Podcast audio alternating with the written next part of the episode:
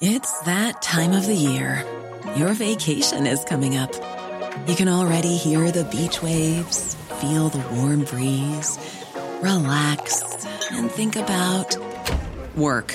You really, really want it all to work out while you're away. Monday.com gives you and the team that peace of mind. When all work is on one platform and everyone's in sync, things just flow wherever you are. Tap the banner to go to Monday.com. Ryan Reynolds here from Mint Mobile. With the price of just about everything going up during inflation, we thought we'd bring our prices down. So to help us, we brought in a reverse auctioneer, which is apparently a thing. Mint Mobile unlimited premium wireless. Ready to get 30, 30, bit to get 30, bit to get 20, 20, 20, bit to get 20, 20, bit to get 15, 15, 15, 15 just 15 bucks a month. So, Give it a try at mintmobile.com/switch. slash $45 up front for 3 months plus taxes and fees. Promo rate for new customers for limited time. Unlimited more than 40 gigabytes per month slows. Full terms at mintmobile.com. Hello, I'm Freddie Sayers, and this is Unheard. Back in March, everyone's world suddenly changed. From this evening, I must give the British people a very simple instruction. You must stay at home. So on day one of lockdown, we launched Lockdown TV, a place where we could gather experts, scientists, writers, politicians, thinkers to try to help us understand what was going on in this strange moment and what kind of world we were going to get at the end of it. And now, due to popular demand, here we are in podcast form. Welcome to Lockdown TV. So, last week we had local elections, we had a by election, and a number of metro mayors. And there was a lot of interest at the enormous success of some of the Conservatives in the so called Red Wall in the north of England. And one name that was talked about, perhaps more than any other, is the newly elected Mayor of Teesside, Mr. Ben Houchen, who was returned with a stunning 73% of the vote. This is in an area that has been historically Labour for generations. He joins us now from his office in Teesside. Hi, Ben. Hi, thanks for having me on. So, first of all, congratulations. You were re elected with 73% of the vote. Now, that, that doesn't really happen very often in this country. Um, how did you manage it? Um, I, I, don't know, to be honest. I mean, we just had a plan, we had a job to do, and there's a huge amount of work that needs to go on across Teesside, Darlington, and Hartlepool, and we've made good good progress. You'll have seen, hopefully, over the last couple of years, uh, we've had the UK's largest free port announced on the River Tees. We're having the Treasury move to Darlington. Obviously, I was originally elected back in 2017 on the promise of saving the airport, and we're introducing new flights and getting that back on its feet. So I think people have seen some genuine progress and tangible differences to things that uh, were on the decline for many, many years under previous administrations. And um, I've always been of the belief that people care less about left and right politics and people that can actually make a real difference and deliver real things to people's lives. So hopefully that accounts for a big part of it, but there's still a long way to go to make the lives of local people even better and create more jobs and opportunities. So, one of the sort of narratives out of last week is that the real division is now cultural. Um, and that the reason the Labour Party is losing so many votes in the so called Red Wall is that it culturally now represents young people, students, and is obsessed with kind of fashionable ideas around gender and so on that people in those areas just aren't interested in. Do you buy into that? Do you think there's a big cultural shift taking place? I think there's absolutely a huge disconnect with the Labour Party to areas like Teesside in the northeast. Uh, they absolutely have moved away from uh, what was culturally and traditionally in alignment with local people. Um, I think that has been impacted by the fact that we have less organised employment. We have fewer very large traditional industries in the region that we unionise that has a huge impact as well. We've got a more diversified economy. But absolutely, I mean, we saw it in the local Hartlepool by election, the horribly transparent uh, effort by the Labour Party to appear patriotic by posting uh, the Saint, yeah, on St George's Day the uh, the English flag through people's doors as a leaflet, and it just actually demonstrated very very well why they have lost touch with local people and they don't understand why local people feel English or they feel patriotic um, about the armed forces or actually they have a real pride about their local area. And it is very alien to them. And I think a few people in the last couple of days have commented. Um, and I think rightly so on this um, this very insular, inward-looking navel gazing that the Labour Party has been going through over the last five or six years at least, uh, which I think has caused them a huge problem and they, they still really struggle with. So when people talk about sort of socially conservative or culturally conservative, do you think that describes your voters then? I mean, are they are they culturally conservative? Yeah, I mean, I mean, it's probably too much of a, a, stretch to be too definite about this, but there is a kind of a social democrat kind of twinge to people in Teesside. They are very socially conservative, uh, by and large. Uh, they are much more centrist when it comes to economic policies than potentially elsewhere in the country, but it very much feels like, as you can see with what we've done over the last four years, people are less wedded to kind of the ideological rights and wrongs of economic policy. They're more interested in outcomes. And I think that's largely grounded in the fact not because people don't have beliefs uh, about those things, but we are an area that has been neglected for many, many decades by governments of both colours. And they're now more interested in delivery than they are the left and right politics of it. I mean, a great example we nationalised an airport. Um, but at the same time, I'm also proud to be a proponent of probably the most free market policy this government's come up with, which is free ports.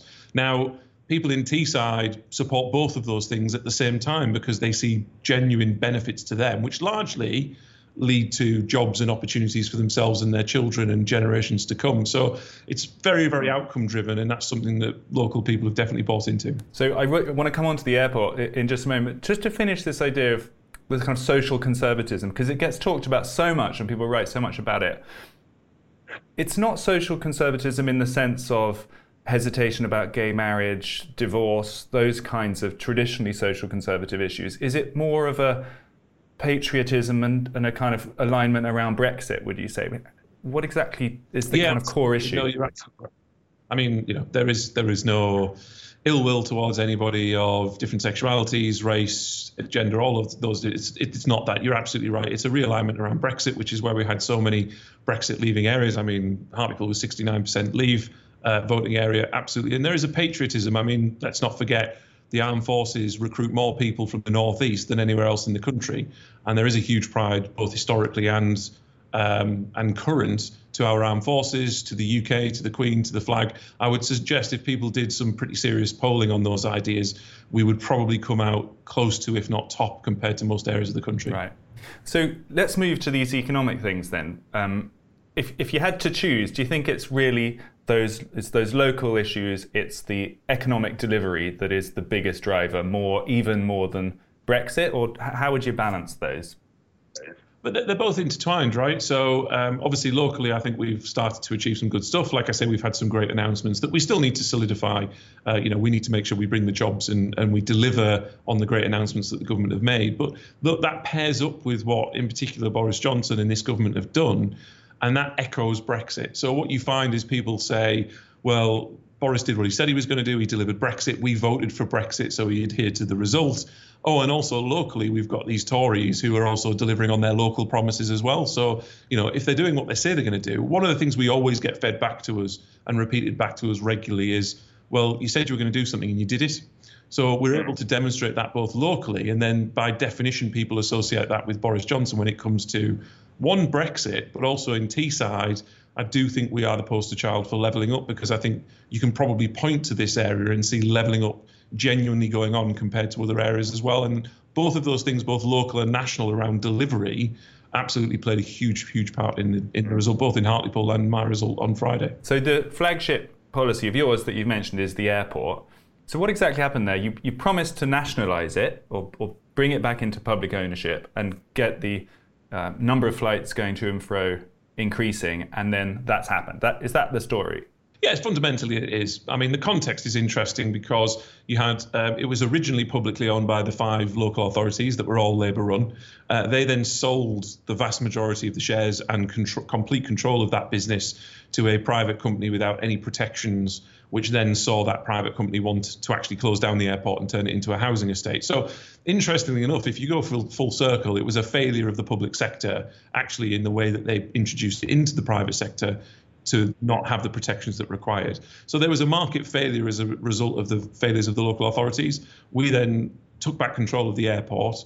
We've now in, introduced a fantastic um, senior management team to be able to reinvigorate their airport. We've got more jobs being created, more flights, and there is a target within the next two, maximum three years to turn the airport back into profit and then move things on. Because one thing that I'm very keen to do is make sure whether it's the steelwork site or whether it's the airport or other things we're involved in, is that we do run these things on a genuinely commercial basis. Because you know, I can tell you all sorts of horror stories that we do we don't make progress unless there is a profit motive involved, and we are making progress in that kind of public-private partnership. But the thing that really is driving the progress is has it having that private sector involvement because they know they know how to save money and they know how to deliver quickly because that's how they get their their returns. So it's not as straightforward as saying one is better than the other. It's as in life, there is often a grey area, and you often find that public sector creating an environment in which the private sector can succeed, and that's not just entirely by itself. It could sometimes be in partnership with one another. Is a very powerful tool if done correctly. And you could see that as the kind of perfect symbol of the kind of new Tory way of thinking. So, in other words, there's not no longer an allergy to big government or or gov- state intervention. You actually see that as part of important part of the formula, as long as there's a commercial objective at the end of it. Is it something like that? Yeah. So one of the things that um, has probably informed some of my politics around commercial delivery was actually something that Milton Friedman said a long, long time ago, which there is no difference between the public and private sector at all in the way that they run organizations because, you know, they are they are all people. It's the motives which, which which drive them. And then ultimately the problem you find with with government organizations and policies and schemes is that once they begin to fail, they're not allowed to fail. They then get subsidized. So one of the things that we're acutely aware of is we're giving this a go. And we've been very clear with the public, for example, on the airport. We've said this is a risk. We are going to do it because that's what you voted for me to do, but it could still fail. And so we're being very clear with the public that if it does fail, that means the airport will close. Whereas I think you often find both at local and national level, instead of taking a difficult decision to close or end something, there's a continuation of subsidy. And again, that allows the public sector to start to think a little bit more like the private sector in that, well, if this scheme is going to keep going, then you are starting to be driven by the profit motive. So again, this kind of idea of kind of uh, conservative economics, you know, right of centre economics compared to, to something else you often find when you get into the detail of that, I don't think it's as straightforward as one or the other again. Another big example of this is the Freeport.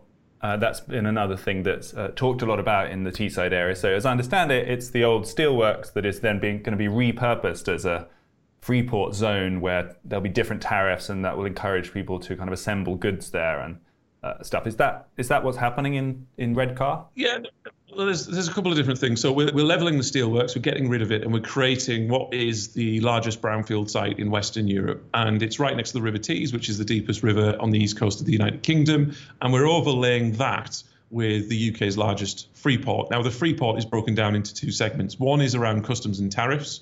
So, you know, if you import something from elsewhere in the world into the free port, then you're not paying customs, tariffs, duties, VAT, etc while that product or material sits within the free port because it in effect is still outside of UK jurisdiction for tax purposes.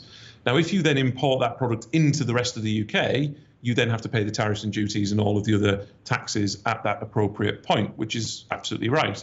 Now, the interesting thing about what we've got is we've got so much land it's then not about logistics and storage because one of the criticisms you often get with in particular the EU free port model is that it's a great place to um, money launder or store things like fine art and wine that gets around taxation. That's because when you look at EU free ports, they're very small, actually, usually just large warehouses where you can try and get around taxes. When you've got the land, it's not about storage, it's about manufacture. So you can import raw materials at a lower cost because you're not paying the duties and tariffs and taxation. You can manufacture it into a finished product, adding value, creating good quality skilled jobs and then either export it into the UK market or ideally re export it to the rest of the world on a more competitive footing with developing nations. Now, that's hmm. fine for customs and tariffs, which goes a little bit of a way to make you more competitive. But the other side of it is the tax zone status. So you've got the customs processes, and this is where we always get the horrible line from certainly people who want to remain in the, uh, the European Union. We had free ports in the United Kingdom up until 2012, blah, blah, blah. It's nonsense. We didn't. What we've got now in the UK model is a genuine tax incentive to bring manufacturing to the UK because the tax, the other tax incentives away from customs and tariffs are uncapped capital allowances for big capital structures that get built, uh, the abolition of uh, business rates for a number of years, the abolition of employers' national insurance contribution for a number of years, business and structures tax relief done at 10% rather than I think 3% at the moment. So that then incentivizes a large manufacturing or processing business to invest in the UK in a free port rather than go elsewhere in the world. And the specific example of that, sorry to go on, but it's really important, is an announcement we've already made in GE. You know, General Electric, one of the biggest companies in the world, currently have an offshore wind manufacturing facility in Cherbourg in France.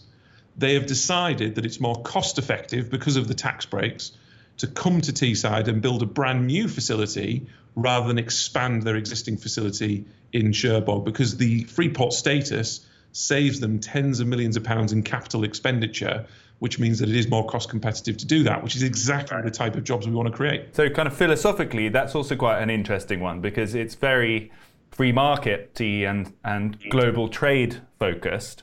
And it's actually about reducing barriers for global trade. But then it's also quite interventionist in that it takes a government to say, okay, we're going to choose this place to put the Freeport. Do you see that as another sort of example of the new Tory direction? It's a great example. So, um, you know, in an ideal world, and I've said this before, I mean, I think the whole of the UK should be a free port. I think reducing taxation on business is huge. It means that you're going to get more investment in the UK. And why am I in favour of that? Well, ultimately, it leads to more jobs and more money in local people's, people's pockets to look after themselves and their families, because that's what we all do it for. We do it to improve people's lives, raise up whole communities, reduce deprivation. So, irrespective of whether it's buying an airport or reducing taxation to allow a business to come to Teesside, it's all about creating jobs. Now, yeah, so ultimately we have a problem that the Treasury, certainly not Rishi Sunak, who's absolutely a massive proponent of this, but at an official level, are very pure economically in that they don't believe that you could just turn the UK into a free port. So then the government had to take a decision that we want to introduce these, and the way to be able to do it is through obviously the government's mandate for levelling up. And if you look at the areas almost with complete uh, with with with uh, without exception, not entirely, but without exception, free ports have been established in areas that do require levelling up. Often in areas that are in the bottom quarter percentile of local authority areas by deprivation. So. Yes, you could argue that you know why pick these areas over others, but I suppose the government would go back to its democratic mandate of levelling up left behind areas Millions of people have lost weight with personalized plans from Noom, like Evan, who can't stand salads and still lost 50 pounds. Salads, generally, for most people, are the easy button, right? For me, that wasn't an option. I never really was a salad guy. That's just not who I am. But Noom worked for me. Get your personalized plan today at Noom.com. Real Noom user compensated to provide their story. In four weeks, the typical Noom user can expect to lose one to two pounds per week. Individual results may vary. Life is full of what ifs. Some awesome, like what if AI could fold your laundry?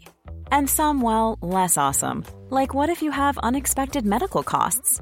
United Healthcare can help get you covered with Health Protector Guard fixed indemnity insurance plans. They supplement your primary plan to help you manage out of pocket costs. No deductibles, no enrollment periods, and especially no more what ifs. Visit uhone.com to find the Health Protector Guard plan for you. Many of us have those stubborn pounds that seem impossible to lose, no matter how good we eat or how hard we work out. My solution is PlushCare. PlushCare is a leading telehealth provider with doctors who are there for you day and night to partner with you in your weight loss journey. They can prescribe FDA-approved weight loss medications like Wegovy and Zepbound for those who qualify. Plus, they accept most insurance plans. To get started, visit plushcare.com slash weight loss. That's plushcare.com slash weight loss. It's that time of the year. Your vacation is coming up. You can already hear the beach waves, feel the warm breeze, relax, and think about work. You really, really want it all to work out while you're away. Monday.com gives you and the team that peace of mind. When all work is on one platform and everyone's in sync, things just flow wherever you are. Tap the banner to go to Monday.com.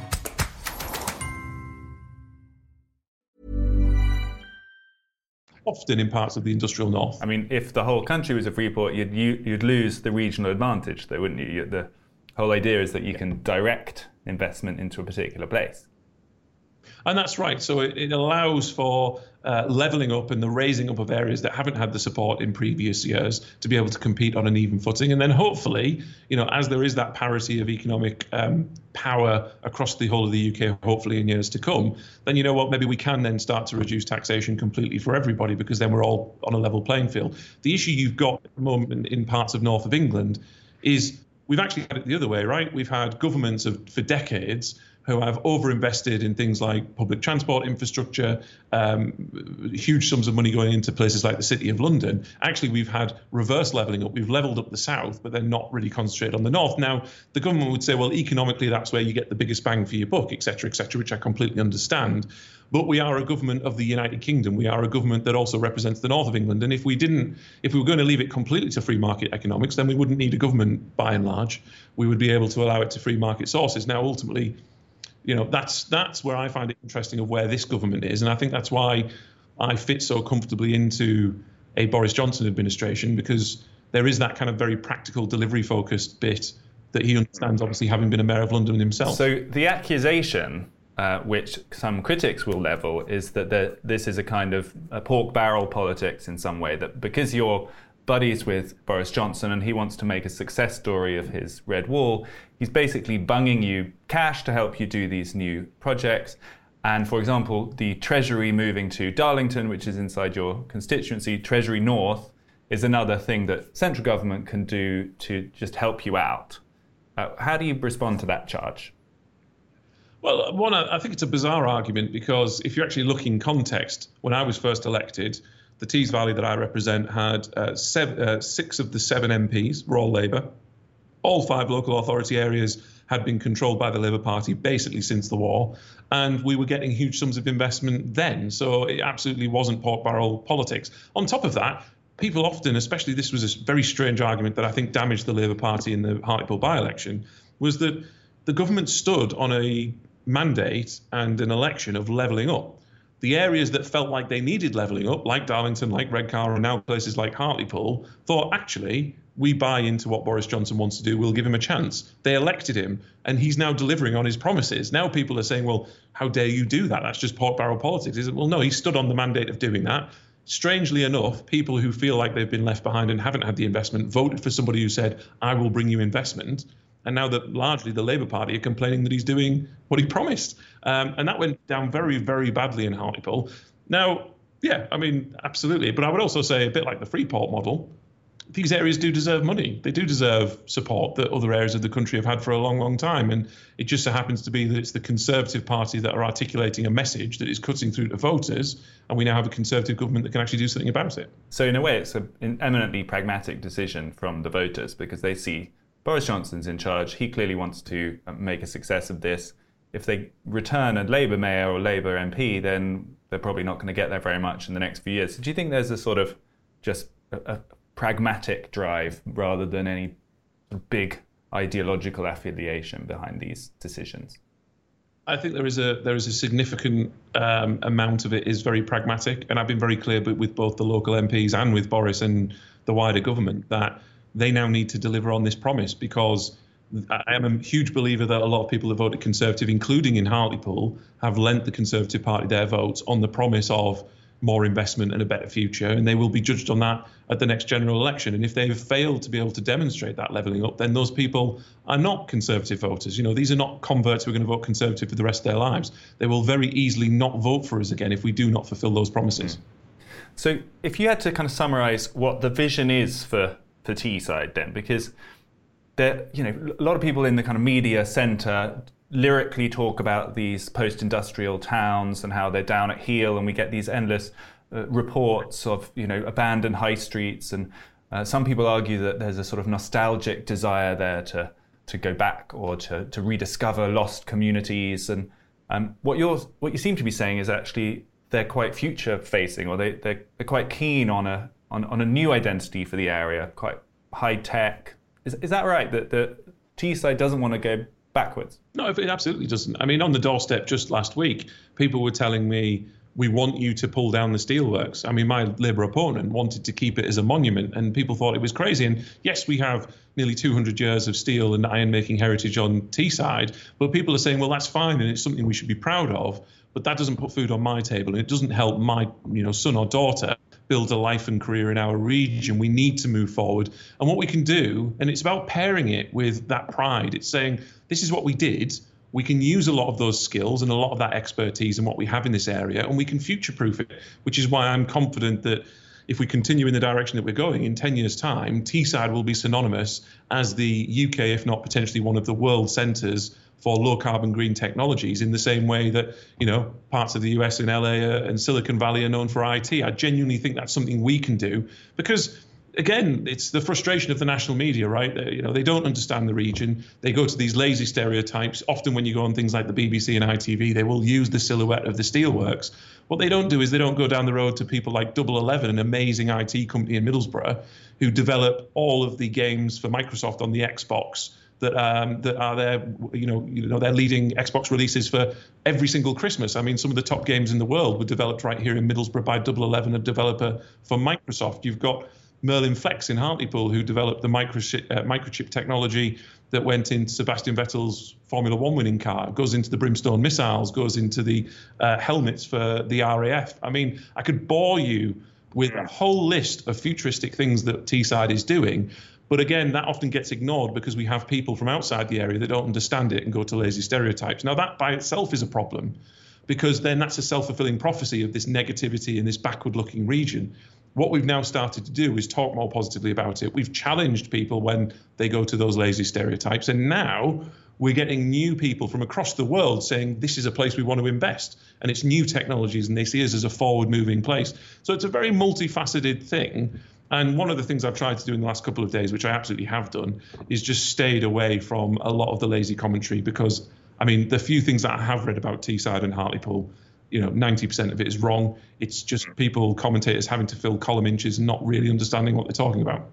How has the last year affected it? We've, it's been a weird year uh, mostly in lockdowns. I guess that new airport hasn't been doing very many flights for the past year even though it's just been relaunched it doesn't feel like there's been a negative electoral effect from the fact that boris johnson has just you know shut down life for the past year what's been your sense of how that's played out on the doorstep?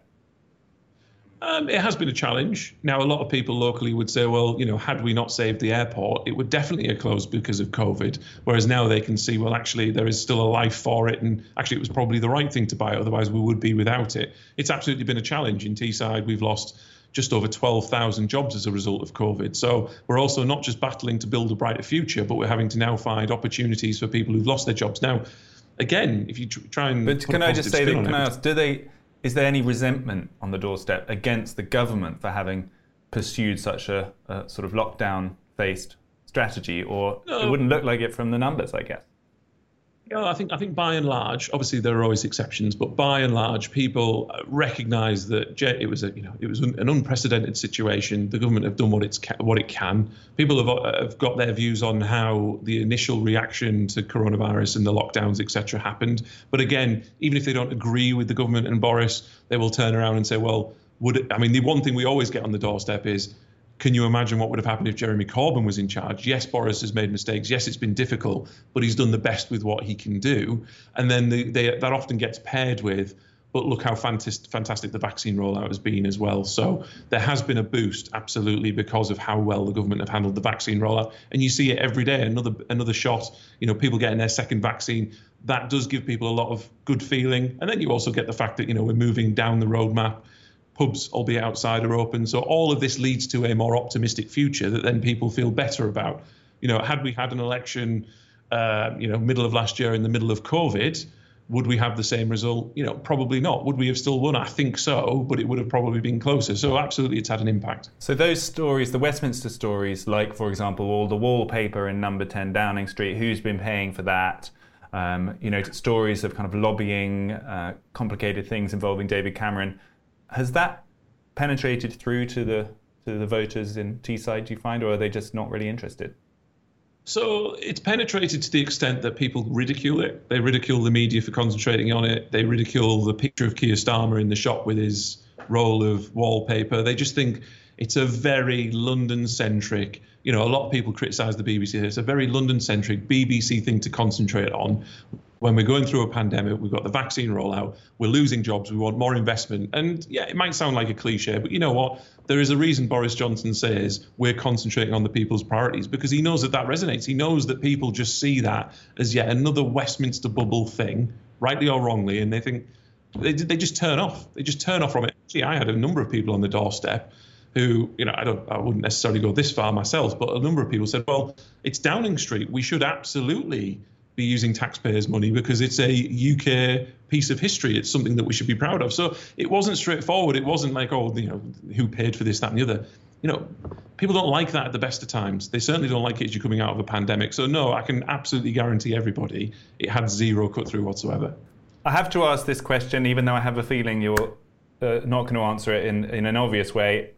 Is there a, a kind of national political future for Ben Houchen? We talked about uh, your kind of overall way of thinking. I saw a, a, thread on Twitter a few days ago talking about Houchenism and how uh, is the thing that the Labour Party needs to fear. You're the kind of you're the, the man of the moment. Um, would you consider a national political career? Well, as, as I said earlier, there's a lot of column inches that have to be filled, and I actually read. I think there was an article in the in the Guardian about it, and it's just it's just people having to fill column inches, and you know, next week people will move on to the next best thing. I've, as I said, I've got a huge job to do here. I'm, I stood on a mandate of having started some fantastic work and wanting to see it through. And I can honestly say to everybody, um, this is the best job that I could ever dream of. It is the privilege of a lifetime to be able to represent the area where I was born, raised, grew up, met my wife, got my first job. So no, I'm just really happy to be re-elected and uh, back in the office, getting on with the job. Have you spoken to Boris? Has he congratulated yes. you? Yes, he was very, very kind to to call me. Unfortunately, uh, my result was um, a little bit too late, so he had to fly back from Hartlepool to London. But he did call me actually as soon as he got off the plane, which was very kind of him, and it was very generous. Thank you, Ben the newly re elected Mayor of Teesside in the north of England, telling us about Houchenism, the kind of conservatism that he represents that seems to be connecting with voters in formerly left leaning Labour areas. This was Lockdown TV. Thanks for joining.